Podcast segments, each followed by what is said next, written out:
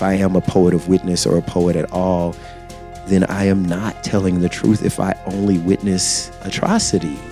It is there if you want it, but there must be something else there because we keep facing it.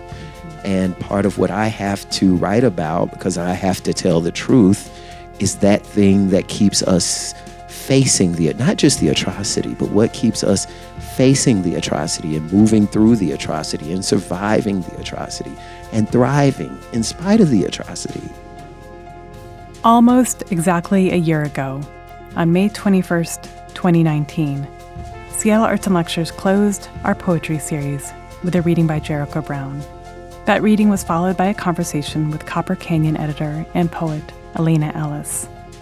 The evening was riveting and joy filled, a celebration of Jericho's third book, The Tradition. That book went on to win the Pulitzer Prize in Poetry. I'm Rebecca Hoogs, the Associate Director of Seattle Arts and Lectures, and this is Sal on Air, a collection of engaging talks and readings from the world's best writers from over 30 years of Seattle Arts and Lectures. Here we are, a year later, in a starkly different world, a world where we cannot gather together in the shared space of a theater to hear poetry a world where Jericho's poems of rage and grief at the pandemic of violence against Black people in this country are newly resonant. A year ago, when I introduced Jericho, I wrote that, like the poppy ticking in my garden, the bomb bloom on these poems is beautifully ominous and keeps coming back, read after read, year after year. Resilient, fierce, tender. It's still true even more so now. The brutality of our country keeps coming back. The best poetry, Jericho's poetry, can be a space of healing and a space of learning, a space of revelation and anger that inspires action. Wherever you are listening to this podcast, I invite you to put on your imaginary flower crown, to imagine the shared space of change that we are making and to get ready to encounter the devastating genius of Jericho Brown.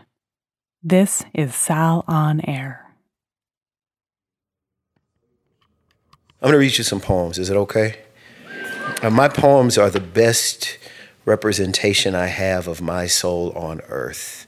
So I am happy to share my soul with you. Where I'm from, no matter what we began, we always began it with prayer. So prayer of the backhanded, not the palm, not the pear tree switch, not the broomstick, nor the closest extension cord, not his braided belt, but God. Bless the back of my daddy's hand, which, holding nothing tightly against me and not wrapped in leather, eliminated the air between itself and my cheek Make full this dimpled cheek, unworthy of its unfisted print, and forgive my forgetting the love of a hand hungry for reflex, a hand that took no thought of its target, like hail from a blind sky, involuntary, fast, but brutal in its bruising. Father, I bear the bridge of what might have been a broken nose.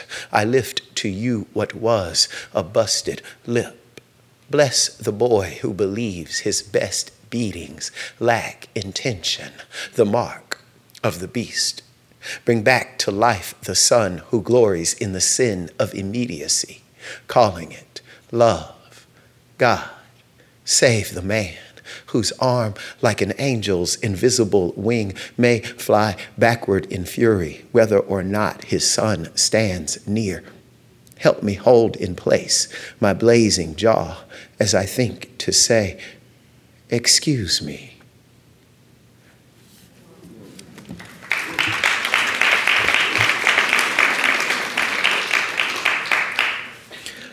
Labor I spent what light Saturday sent sweating and learned to cuss cutting grass for women kind enough to say they couldn't tell the damn difference between their vacuumed carpets and their mowed lawns. Just before handing over a $5 bill rolled tighter than a joint and asking me in to change a few light bulbs. I called those women old because they wouldn't move out of a chair without my help or walk without a hand at the base of their backs. I call them old, and they must have been. They're all dead now, dead and in the earth I once tended. The loneliest people have the earth to love, and not one friend their own age. Only mothers to baby them, and big sisters to boss them around Women, you want to please and pray for the chance to say, please, to, I don't do that kind of work anymore. My job is to look at the childhood I hated and say, I once had something to do with my hands.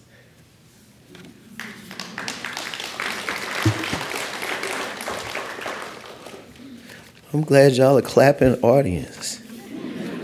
I'm reading 49 poems. We're going to see if.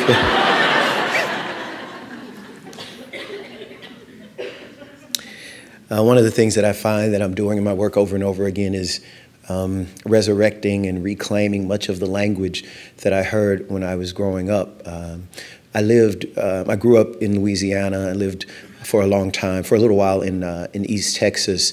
And when I left there, I moved to San Diego, California. That's where I found out I had an accent. And, um, but I also found out that there were all these words and phrases that were a part of the community where I grew up um, that weren't actually in the dictionary, that weren't actual words.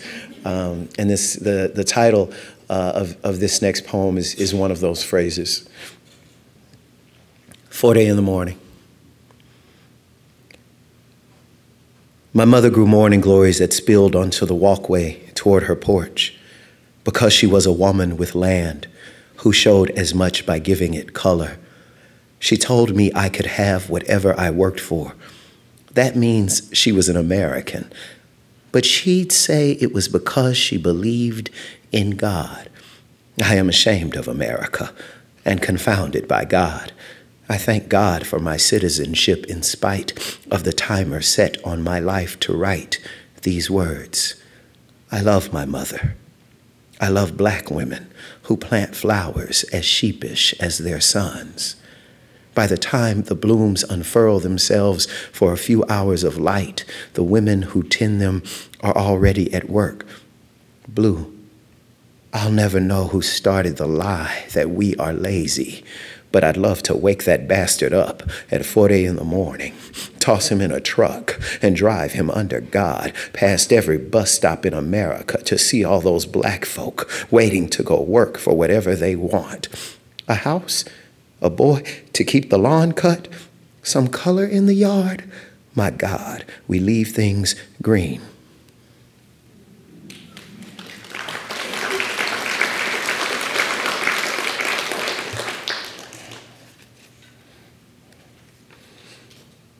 When I left Atlanta, I moved, when I left San Diego, I moved to Atlanta, Georgia, where I live now. Hero. She never knew one of us from another, so my brothers and I grew up fighting over our mother's mind. Like sun colored suitors in a Greek myth, we were willing to do evil. We kept chocolate around our mouths. The last of her mother's lot she cried at funerals, cried when she whipped me. She whipped me daily. I am most interested in people who declare gratitude for their childhood beatings. None of them took what my mother gave, waking us for school with sharp slaps to our bare thighs. That side of the family is darker. I should be grateful. So I will be. No one on earth knows how many abortions happened before a woman risked her freedom by giving that risk a name, by taking it to breast. I don't know why I am alive now that I still cannot impress the woman who whipped me into being. I turned my mother into a grandmother. She thanks me. by kissing my sons. Gratitude is black. Black as a hero returning from war to a country that banked on his death. Thank God, it can't get much darker than that.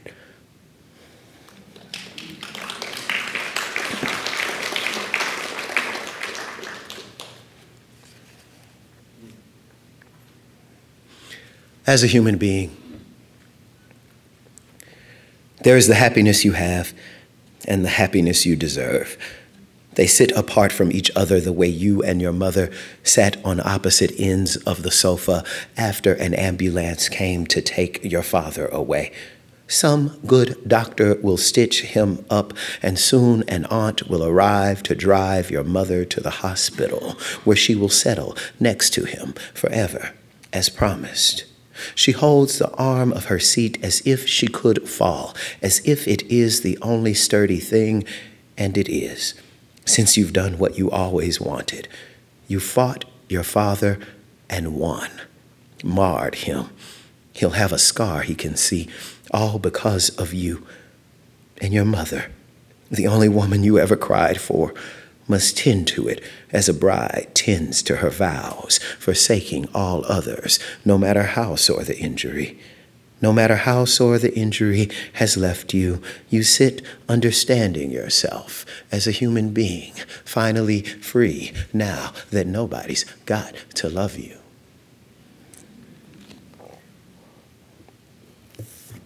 Uh, the title of this next poem is another one of those words. Um, that I heard growing up. That word is nim.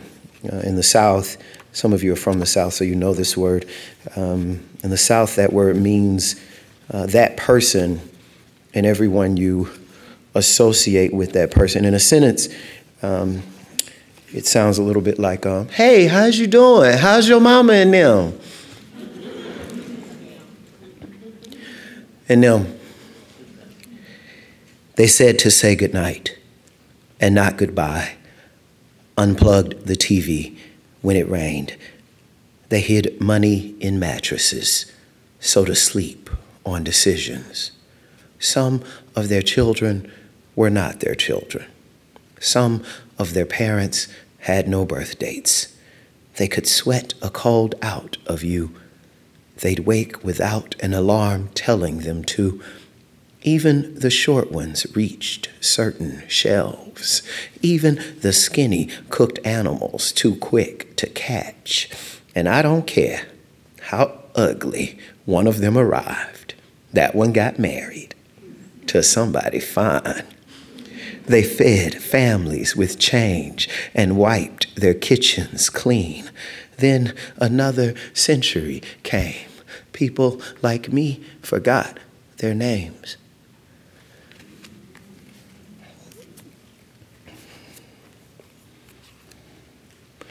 I'm going to read a few poems that are for and about and inspired by some of those people that I think of as my own personal nim.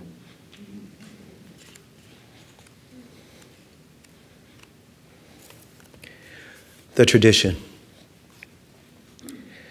Aster, nasturtium, delphinium. We thought fingers in dirt meant it was our dirt. Learning names in heat in elements classical philosophers said could change us. Stargazer, foxglove. Summer seemed to bloom against the wheel of the sun, which news reports claimed flamed hotter on this planet than when our dead fathers wiped sweat from their necks. Cosmos, baby's breath. Men like me and my brothers filmed what we painted for proof we existed before too late. Sped the video to see blossoms brought in seconds, colors you expect in poems where the world ends. Everything cut down. John Crawford, Eric Garner, Mike Brown.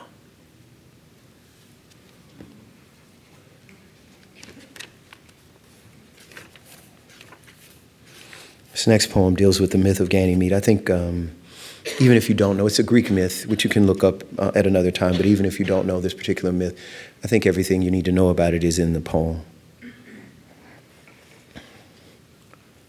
Ganymede. A man trades his son for horses. That's the version I prefer. I like the safety of it. No one at fault, everyone rewarded. God gets the boy. The boy becomes immortal. His father rides until grief sounds as good as the gallop of an animal born to carry those who patrol our inherited kingdom. When we look at myth this way, nobody bothers saying, rape. I mean, don't you want God to want you? Don't you dream of someone with wings taking you up? And when the master comes for our children, he smells like the men who own stables in heaven, that far terrain between promise and apology. No one has to convince us. The people of my country believe we can't be hurt if we can be bought.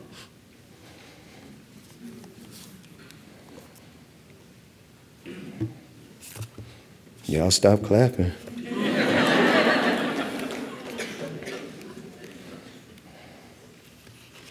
Uh, Janis Joplin recorded the Gershwin Standard Summertime with Big Brother and the Holding Company for their 1968 chart topping album Cheap Thrills. I got some Janis Joplin fans out there already. Look at that. Uh, she died of a heroin overdose in 1970. She was, she was 27 years old. Um, track five, Summertime, as performed by Janis Joplin. God's got his eye on me, but I ain't a sparrow. I'm more like a lawnmower. No, a chainsaw, anything that might mangle each manicured lawn in Port Arthur, a place I wouldn't return to if the mayor offered me every ounce of oil my daddy cans at the refinery. My voice, I mean, ain't sweet, nothing nice about it. It won't fly, even with Jesus watching. I don't believe in Jesus. The Baxter boys climbed a tree just to throw persimmons at me. The good and perfect gifts from above hit like lightning, leave bruises. So I lied. I believe, but I don't think God likes me. The girls in the locker room slapped dirty pads across my face. They called me bitch, but I never bit back. I ain't a dog. Chainsaw, I say. My voice hacks at you. I bet I tear my throat. I try so hard to sound jagged. I get high and say one thing so many times, like Willie Baker, who worked across the street. I saw some kids whip him with a belt while he repeated, Please, school out, summertime, and the living lashed. Mama said I should be thankful that the town's worse to coloreds than they are to me, that I'd grow out of my acne.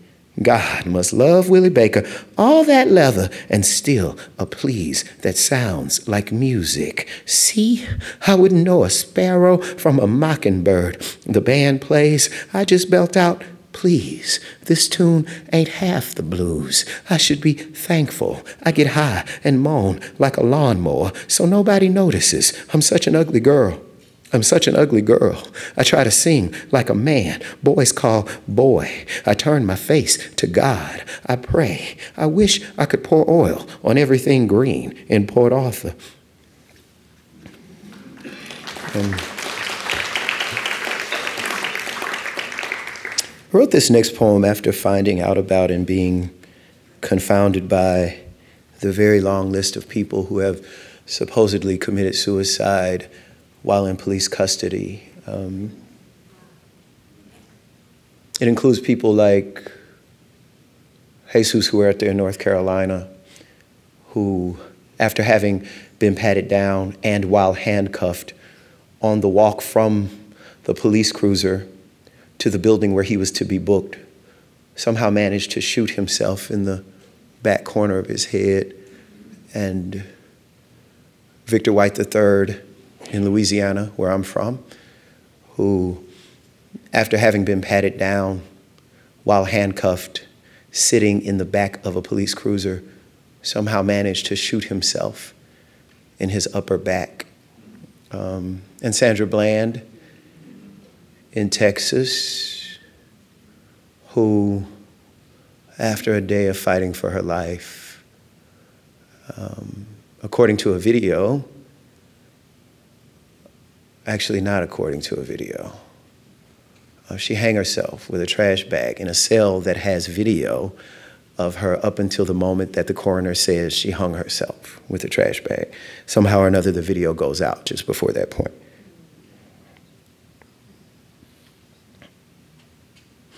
Bullet points. I will not shoot myself in the head, and I will not shoot myself in the back, and I will not hang myself with a trash bag. And if I do, I promise you, I will not do it in a police car while handcuffed or in the jail cell of a town I only know the name of because I have to drive through it to get home. Yes, I may be at risk, but I promise you, I trust the maggots who live beneath the floorboards of my house to do what they must to any carcass, more than I trust an officer of the law of the land to shut my eyes like a man of God might, or to cover me with a sheet so clean my mother could have used it to tuck me in. When I kill me, I will do it the same way most Americans do. I promise you cigarette smoke, or a piece of meat on which I choke, or so broke I freeze in one of these winters we keep calling worst. I promise if you hear of me dead anywhere near a cop, then that cop killed me. He took me from us and left my body, which is, no matter what we've been taught, greater than the settlement a city can pay a mother to stop crying and more beautiful than the new bullet fished from the folds of my brain.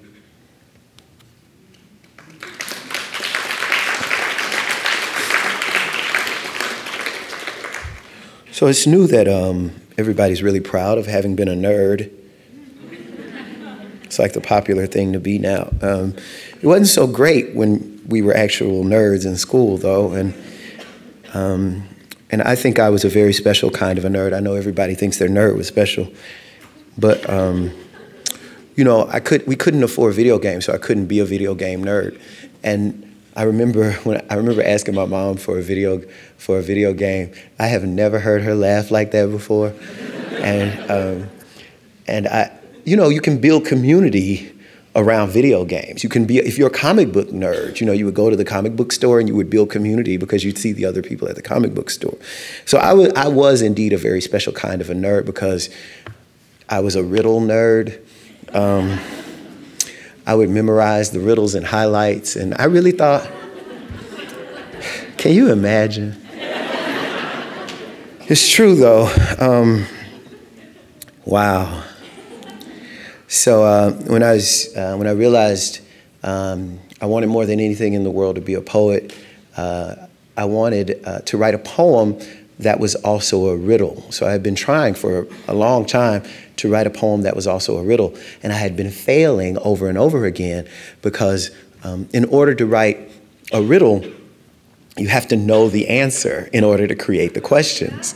But in order to write a poem, you can't know where you're going at all right? So um, I decided that uh, the poem was more important than the riddle. So I have a poem that's a riddle, but I don't know the answer to the riddle. So maybe maybe y'all can figure it out and write to me and let me know or something. Riddle. We do not recognize the body of Emmett Till. We do not know the boy's name nor the sound of his mother wailing. We have never heard a mother wailing. We do not know the history of this nation in ourselves. We do not know the history of ourselves on this planet because we do not have to know what we believe we own. We believe we own your bodies but have no use for your tears. We destroy the body that refuses use. We use maps we did not draw. We see a sea, so cross it. We see a moon, so land there. We love land so long as we can take it. Shh. We can't take that sound. What is a mother wailing? We do not recognize music until we can sell it. We sell what cannot be bought. We buy silence. Let us help you. How much does it cost to hold your breath underwater? Wait, wait, what are we? What? What on earth are we? What?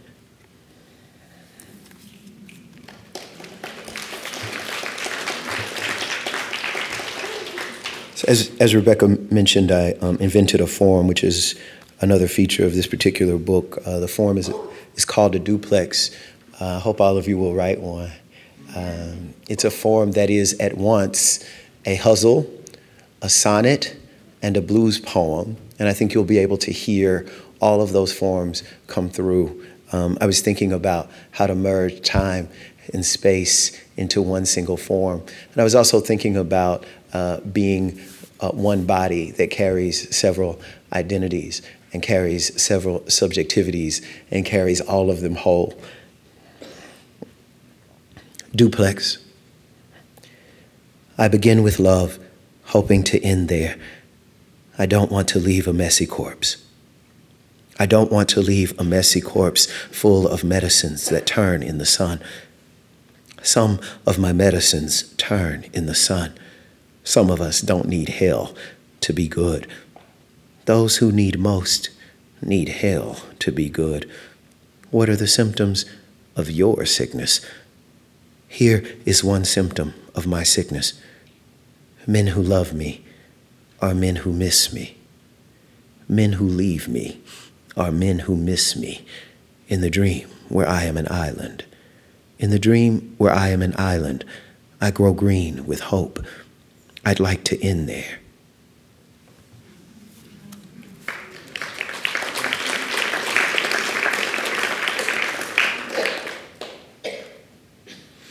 You all right? This water. You want some water? Know, you want it? No? You good? They got water over there too. I'm just saying, you don't have to choke at my poetry. You can have water.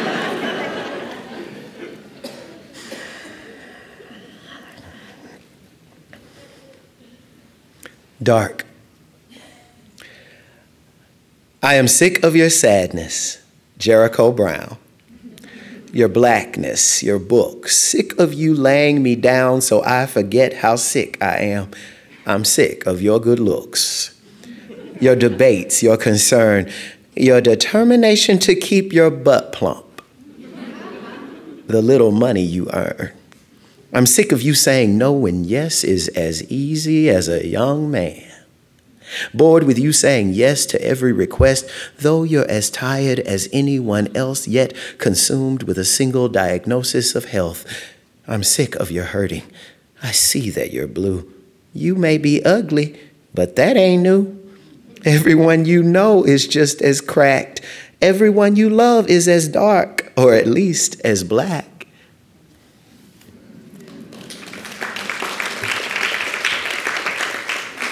So I think I'm, I'll finish with some love poems. Can I read you some love poems? Yes. Is that okay?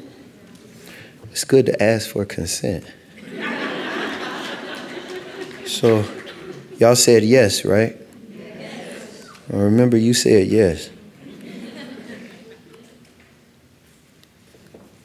So if anybody, if anybody's here on a date, I hope this works.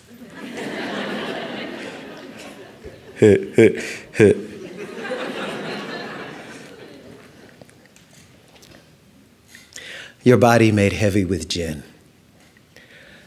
I can relax. I smell liquor on your breath. Soon your arms will be too heavy to lift, and I'll watch the weight of you shiver while you sleep. But first, I want to see that stagger like a boy sent off to battle, shot, then sent back. I kept one once. He'd never get a good doze, only quake and dream of hands aimed at his throat.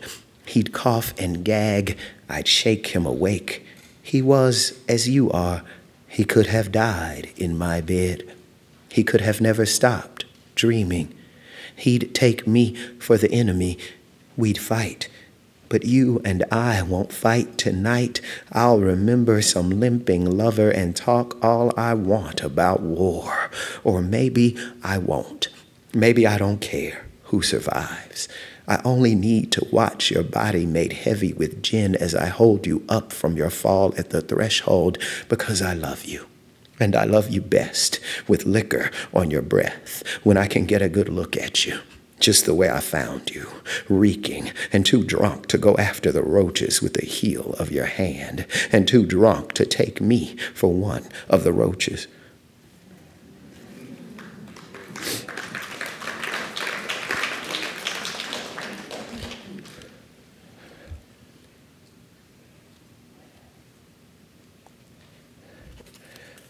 This is a poem about cuddling. It's my favorite thing to do. Stand. Peace on this planet, or guns glowing hot. We lay there together as if we were getting something done. It felt like planting a garden or planning a meal for a people who still need feeding. All that touching or barely touching not saying much, not adding anything, the cushion of it, the skin and occasional sigh, all seemed like work worth mastering.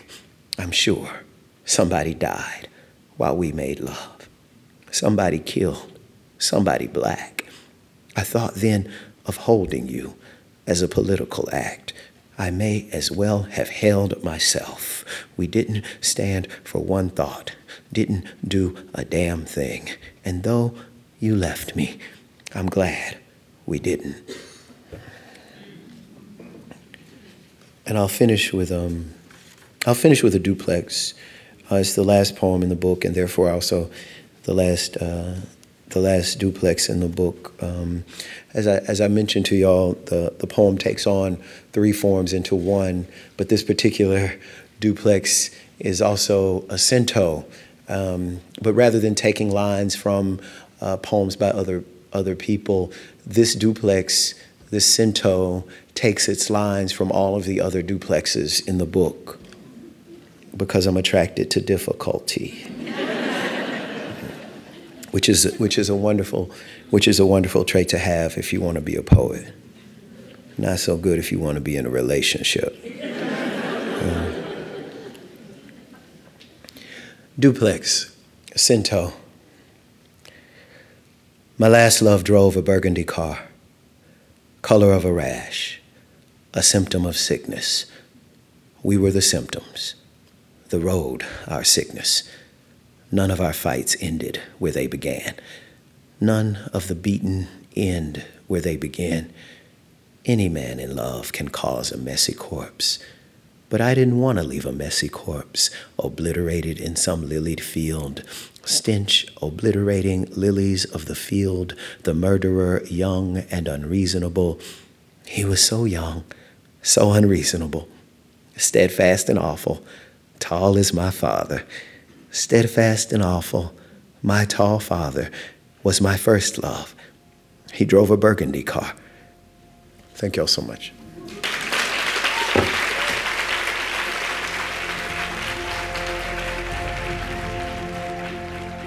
We'll hear more from Jericho Brown and Copper Canyon editor and poet Elaina Ellis in a moment. But first, I wanted to take a moment to tell you about our Community Access Tickets Program, or CAT, as we call it.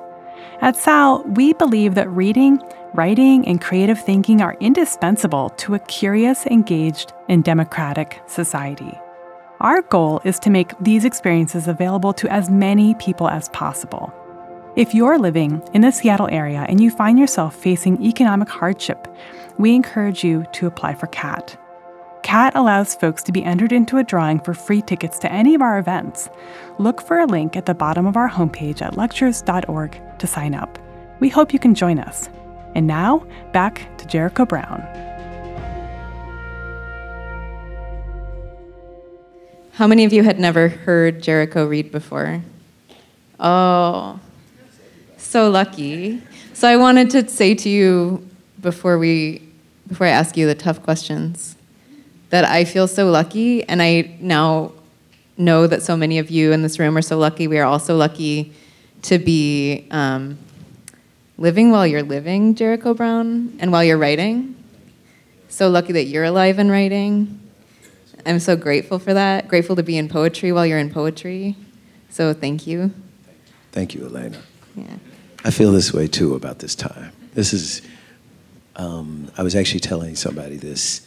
Actually, I was just telling you this as I was walking by the Copper Canyon Press book table and I saw the um, the books. I was like, "Oh, I love this book. Oh, here's another." And I didn't realize it was the Copper Canyon Press book table. I think this has been such a wonderful year for poetry, but obviously for poetry at the best press in the whole wide world. You know, so. Thank you. We we are so grateful to uh, to be working with you. And so the tradition is your third book. Have y'all seen this beautiful cover? Isn't that nice? Isn't that special? Y'all haven't seen it? They can't see it from that far away, so they It's not. so beautiful. You'll have to out. go You to have the to- table and purchase it from Open Books tonight. When you see Um, it, you'll say, you know, even if I don't like these poems, I should really have this cover. You should. I'm serious about that. I mean Mm-hmm. that. Yeah. This is your third book, and I've heard you talk about the way that this book pursued you or haunted you uh, in a way that was different than your first two. And I wonder if you'll tell us about that. And I, I just want to know what did it what did it want from you? Yeah, um, my editor, Michael Wiegers, called me, I think, in um, September. He asked me um, how far along I was toward a new book. And he said, um, you know, let me see what you've got because I might have a space for you. We have a space for you. If you have something, we'll have a space where something can come out in 2019. And I looked at the number of poet, the number of pages I had, and I said, Michael, I don't have anything, so I'm sorry which was fine with me because I write, I generally write pretty slowly. I mean, for me, writing is much more about enjoying failure than it is anything else. I mean that, that sounds funny, but I mean that sincerely. Like I'm sort of having a good time with sounds and not trying to, I'm not under the impression that I have to record I Will Always Love You every day. I don't think every time I get up from the writing table I should have a poem. Do you know what I mean? Um, I love that that was your analogy. Just yeah, I know, right? It's like, yeah, I don't wake up Whitney Houston, you know. Um, so, so he called back in um, October and he said, "Are you sure?" And I said, "No." He called me in November. He was like, "Hey, we got a space for you. How's the writing going?" I was like, "Michael, leave me alone." you know. Um, and I think I wrote um, something like uh, 46 pages of poetry, in addition to what I had already been writing since the last book, um, somewhere between Thanksgiving of 2017 and Martin Luther King Day of 2018. Wow. Um, and it was the, the most exhilarating and exhausting and honestly quite, quite scary time of my life. Um, it was exhilarating because I was writing poems, and that's all I want to do all the time. so I was very happy.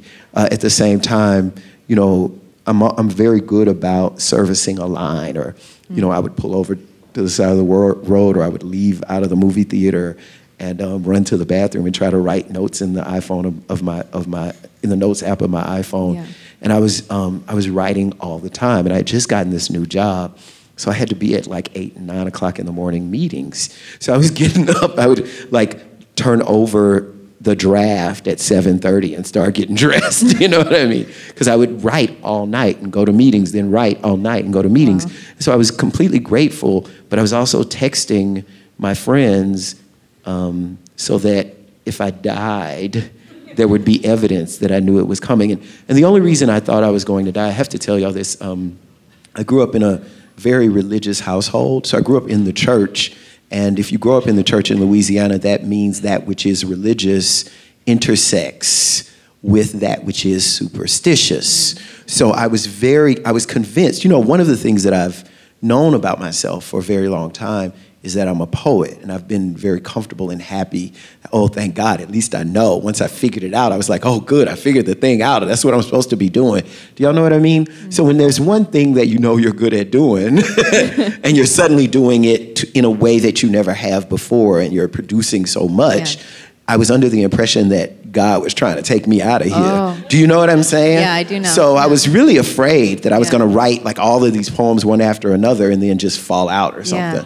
Um, but I didn't. Wow, thank you, Yeah. God, for Yeah, hallelujah. both the And- book and Jericho Brown. And when I got the book in the mail, I mean, you know, we were we had been working on the book, doing all of the production, doing copy edits, looking at covers, all kinds of stuff.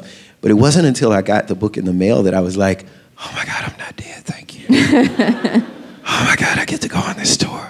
Do you know what I Yeah. mean? So yeah. So now that you know that it wasn't about uh, a farewell um, uh, masterpiece, Yeah, like yeah. what what was this? What was that calling? Like, why did this book need to keep you up all night and need you to leave the movie theater to write things down? And I think I just had a very different. I mean, I was I was growing up as a human being. I was becoming more and more an adult, and I was having a different experience of, of politics and art and where they intersect. Um, you know, when Moonlight came out, I think I saw it seven times in seven days. Um, I was reading Claudia Rankine's Citizen over and over again. I was um, dealing with politics and the, the view of politics that we've all been dealing with in ways that I had not before. Um, I was also being angry about people finding out about things that I had been telling them my entire life about politics. Um, I was also in a position where, for the first time in my life, I had my own yard. And uh, you know, the, the, the earliest poems of, of this of this book were really supposed to, and still are, they are, but they they do other things as well. But they're pastoral poems in Yeah. the Southern tradition. They're poems about flowers, you know, poems about trees, poems about the fact that at the at dawn and dusk you see rabbits in my yard. You know, um, poems about the process of landscaping and doing what has been handed down all the way to me for generations in my family. Um, when I began this book, it was really a, a book that was about flowers. And the fact that when I say flower, um, we all get a different flower in our heads. You know, I'm thinking dahlia right now, but somebody's got a rose and somebody else has a water lily. Do y'all know what I mean? And um, I realized somewhere along the way that the same thing happens if I say black man. And um, so I wanted to over and over again juxtapose these images from the natural world with these images of black men and black and black boys. And I wanted them to stand together and see what they would do in the work if, if they stood together. And I think all of those things came to fore. And I think the, the, the fact is, and you know, whenever we can, we have to be honest about this. It was the first time I was ever writing poems from a position of complete privilege. Um, you know, my first book was about finishing a dissertation and then getting a job uh, teaching. I'm a college professor. And then my second book was about getting tenure. Do you know what I mean? Yeah. This is the first book I wrote for no reason other than I didn't think about, I wasn't thinking about keeping the lights on and I wasn't thinking about eating. I was, a, po- I wrote this book because I'm a poet. Do you know what I mean? And I think something about that freedom met all these other things in a way that didn't necessarily fr- feel free when I was writing the poems. Yeah. I love this. So you you write about and talk about staying vulnerable to poetry, and you have this beautiful quote in an interview about um, likening, you know, committing to a relationship to poetry to falling in love, and you say you can't fall in love and not be vulnerable. Yeah. But Yeah. this is what came up for me today when I was when I was reading this. Yeah, yeah. Yeah, okay. So exactly. You can't fall in love and not be vulnerable, but what about staying in love? Mm-hmm. So when so what about this like lasting relationship that you have now with poetry and how do you over time stay vulnerable to it? And how do you yeah, how's your relationship going? Are there fights? yeah, yeah. are you in therapy? Yeah, yeah. Like what not you personally, but you and your poetry. You, don't have to are there we, you don't want to. are we- our poetry and I, Yeah. are we having marriage counseling yeah. sessions? Like what's Um, yeah. Always. So, yeah, it gets hard, you know, because part of what you're doing as a poet is every time you go to write a poem, you're reinventing what poetry is to you. Um, that gets particularly difficult, and you don't you don't always have the drive. You always you actually you do always have the drive to do that, but you don't always know exactly what it is that you're looking for. You know that you're seeking something. Um, as a writer, I do a lot of reading, but no matter how much I'm reading, I'm missing something. And part of what I've learned as a writer is that my job is to fill in the something I'm missing, that I need to be making the poems I want to read in the world. Um, and so I have to, I mean, the real truth about staying vulnerable for me is that I have to keep a lively and vibrant reading life, which uh, is quite difficult to do. But it takes some work and some, uh, quite honestly, some discipline, Yeah. uh, you know. Um, you have to plan to get reading done and to remain a part of the conversation. Yeah. Right? So, I mean, that's part of the way you stay in love. You literally seek the love out and you don't get bothered by the fact that you come across poems that you don't love. That doesn't mean you don't love poetry. We understand this just fine with music, by the way. Yeah. But you know, I've been taking a lot of planes lately, and um, one thing that I figured out if I want people not to talk to me on the plane is when they ask me what I do, I just tell them I'm a poet, and they just leave me alone. they just never look at me again. Um, like, like they don't know what to do with that information. Um, but I also find that there's this thing, this funny thing will happen. I love it. It's so hilarious to me. Um, so, what do you do? I'm a poet. I hate poetry. It's like, I just told you. Do you know what I'm saying? Um, but let me tell you what I started doing. Let me tell you what's so funny. This is hilarious. You got to try this out. They say, I hate poetry. And I'll say now, I'll say, Really? You don't like any poem? And you know, people will recite a poem I do know this. or two. I do know this. And I'm like, you think you hate poetry, but it looks like this has been sustaining you for the last 53 Yeah. years. Do you know what I mean?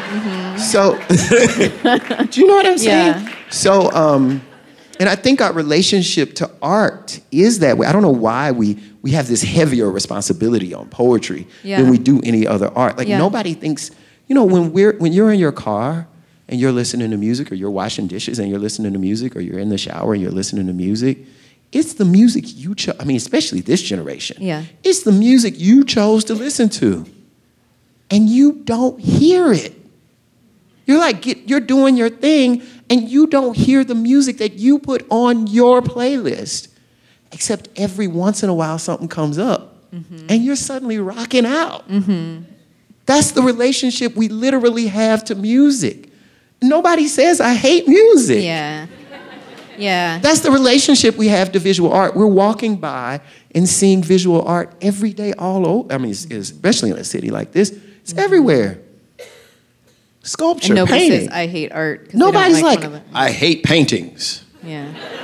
like nobody says that, and they don't say trees. Y'all see, we see trees all like people have real 100%. If I say, think of your tree, look at that. Isn't that something? Everybody can just, it, there it is. That's your tree. You see what I mean? Yeah.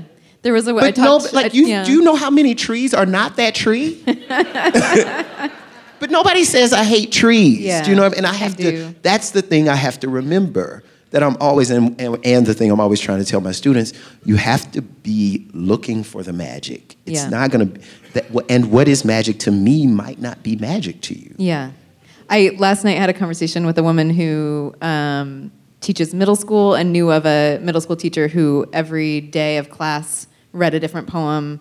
Um, the, the class read the poem aloud, and but they didn't talk about it. It wasn't about analyzing it. It was just about hearing a different poem every day. And we are talking about the brilliance of that for exactly this reason, because then you just get to know that there are a lot of different poems, like there are different songs and different trees. Yes. Yes. And And nobody ever looks at a branch of, of a tree and say, "Oh, I'd like to contextualize this in the 19th century." You kind of do, um, I think, in your in your in your work. But um,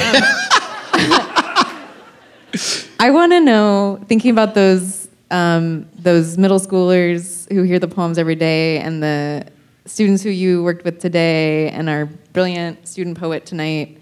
Um, I want to hear about Little Jericho Brown. Um, you've shared you, you shared uh, recently about being a six or seven year old in the library, oh yeah, that's poetry true. coming to find you. Yeah, I loved poetry, man. Because it's one thing to, to figure out that there are a lot of poems in the world and that, that we're not going to hate all of them, but how did poetry come let you know that, that this was your path? Yeah, I fell in love with poetry when I was a kid because I was fortunate enough to have a mother who um, couldn't afford childcare but was an improvisational genius. So she would take me and my sister to the library um, when she had to go run whatever errand she needed to run where she couldn't take us. And um, we, we also passed the Morningside branch of the Shreveport Public Library on our way home from school on the walk. So we would instead of going home, we could just go to the library. Um, and we would go in the library, and there was no trouble because, um, you know, now I don't think you can do this. Um, but we, my mother, no one was worried about us tearing the library up because we were afraid of our mother. so, um, so, the library itself was safe, you yeah. know. Um, and the librarians very quickly, you know, whether whether whether they knew it or not, they were our babysitters. They very quickly figured out um, that that I would sit and read books of poetry for hours on end. And part of that had to do with the fact that poems were short. And so I felt accomplished getting page. I mean, as a seven, you know, I was seven, I was six, I was eight, nine, ten. And so page after page, I would feel like, oh, I'm getting this done. This is over. oh, baby, I read that. And, and so the beginning for me was not about analyzing or interpreting. It yeah. was about a real disinterested reading and sort of catching images and liking them or liking the sounds of things, not really knowing what poems were about per se, mm-hmm. um, but every once in a while coming across things that spoke to me in some way and being happy, being happy with that as enough um, at that time. Uh, and also getting a really good education in poetry because uh, the librarians would only librarians weren't really poetry readers so they gave me the books. They would pile high these books of poetry of the poets they had heard of. Uh-huh. so i had read all of the sonnets by shakespeare. I had read dickinson. I had read uh, walt whitman. I had read um, and then you know it came a point i had read langston hughes. I had read Phillis wheatley. Um, i had read rita dove. All in that library. Yeah. Um, and they, you know, for them, they didn't think so. You know, it, I mean, I wouldn't advise it for a depressed ten year old, but I was reading. I was reading Robert Lowell, Sylvia Plath, Anne Sexton. You know, San, wow. Anne Sexton has has poems with literal titles like "Wanting to Die." so you know, but that happened. I'm just telling you. So, I mean, it worked yeah. out. I'm not dead. Yeah. But you under you understand yeah. what I'm saying? So I was reading um, wow. I mean, I loved Sexton because I could always get from the beginning to in the end, and I felt like, oh, I know exactly what she's talking about. So I think, I mean, that was my early education in poetry. That's incredible. There are a lot of adults who wouldn't get from the beginning to an end of an Anne Sexton poem and say that I know exactly what she's talking about. So um, I have all these wonderful questions that people wrote down, and I've been too interested in looking at your face and listening to you to look at them. So we're going to see. Um, okay, let's see. How has your you experience? we're going. We're going with this one. How's your experience in the Black Church affected your work? And do you intentionally infuse it, or is it simply a part of your person? I think it's simply a part of my my person. I don't I don't really intentionally do much of anything mm-hmm. when I'm writing a poem until I'm at the point of revision. And for me, the point of revision is quite late. Um, Jeanine Walker's here, so she'll know what I'm talking about. And anyone who has worked with WITS knows that there's writing that you do before the thing you call the first draft. And in WITS, we used to call that pre writing and pre-writing is really the, what I spend most of my time. That's the writing that I'm doing most of the time. The writing that feels like writing, you know, when you really feel like you're working is revision. But in order to get to the point of revision, you have to do much more pre-writing than you do revising. Um, so maybe at the point of revising, I'll notice certain things and I'll push in those directions. Mm-hmm but those directions have already been made because of pre-writing. And that uh, even this is even the case with with with formal work for me. You know i'll notice oh this rhymes or this could rhyme or i'm repeating i'll notice something like that i'm repeating something. So if i'm repeating two lines i'll say does this want to be a villanelle? I mean those are the kinds of questions that i'm asking my poems. I'm also asking my poems who is your speaker I'm asking my poems, what is your occasion? And I'm mm. not assuming going into the poem that I know those things. I'm just starting with some. I usually try to find a way to cre- some strange way to create a mess of text, and from that mess of text, I create what will then be a first draft. Does that does that answer your question? So Yeah. so the black church is a part of that because that's a a very basic part of my vernacular and the way I see the world and the way that I think about form and the way that I think about discipline um, from the order of service to the literal way that the um, the way that a sanctuary is made in the Black Baptist Church um, to the way the music would work, um, the way it would be used to manipulate and create certain kinds of emotions. But I do that without thinking about doing it because it's part of who I am. And and the same goes, I have to say, for anything that I write about. Um, I sort of arrive at these things. I don't sit down trying to write poems about the time I blank or trying to write poems of some great political theme. If I were to sit down and do that, I would never write any good. I mean, you know, I know we want wisdom from our poetry, but one way not to get it is to sit down and say, and now I will write my wise poem. Mm-hmm. Mm-hmm. Yeah. I like what you say about writing a mess, creating a mess of text. Mess of text. Yeah, that's the way to go. Yeah. Um, I I want to ask you too about uh, love and joy.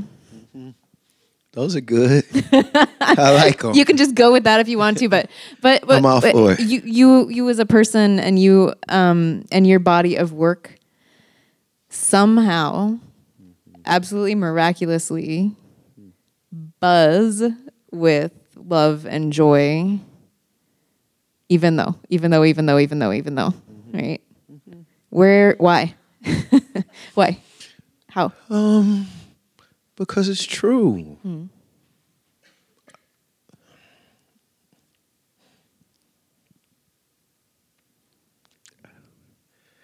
I don't know how it's true, but I know it is. I um I'm sorry, y'all. I get so emotional. I uh you know when I um my um my grandparents were sharecroppers on both sides of my family. As young as I am, my grandparents were sharecroppers.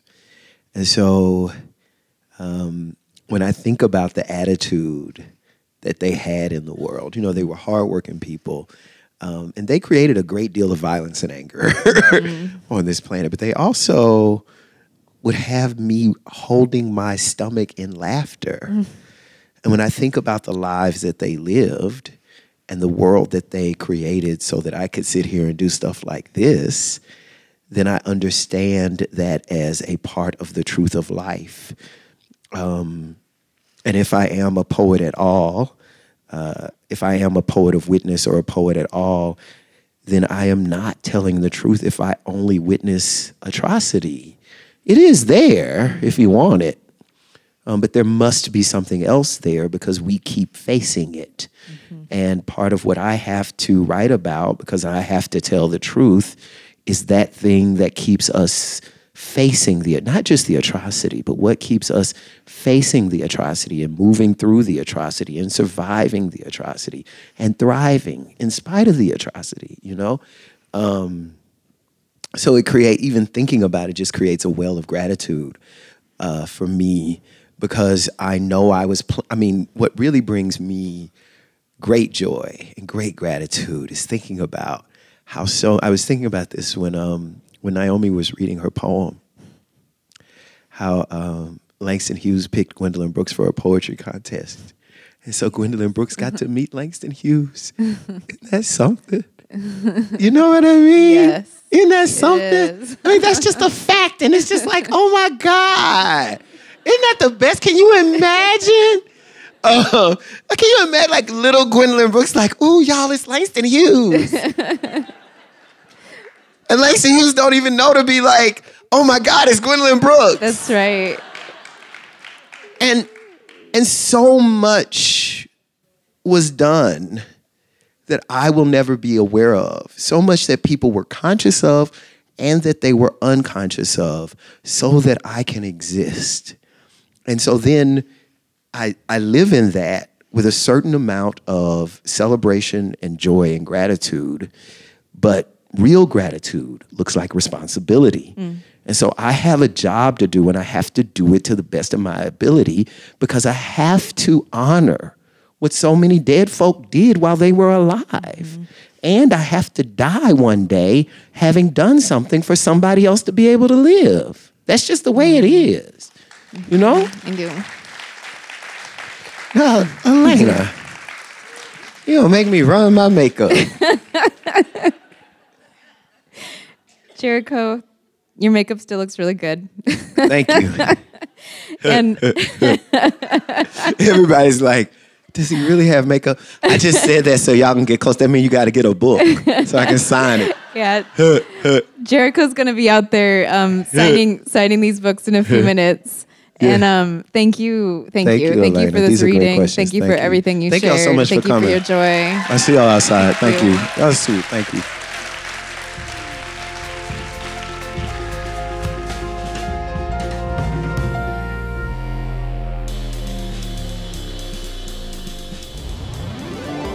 Thanks so much to Jericho Brown for joining us on the South Stage.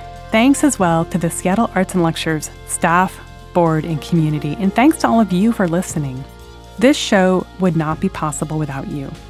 Our show is produced by Jack Straw Cultural Center with theme music by Daniel Spils. To hear more, make sure to subscribe from wherever you get your podcasts. While you're there, why not rate and review us five stars so that more people can enjoy Sal on Air?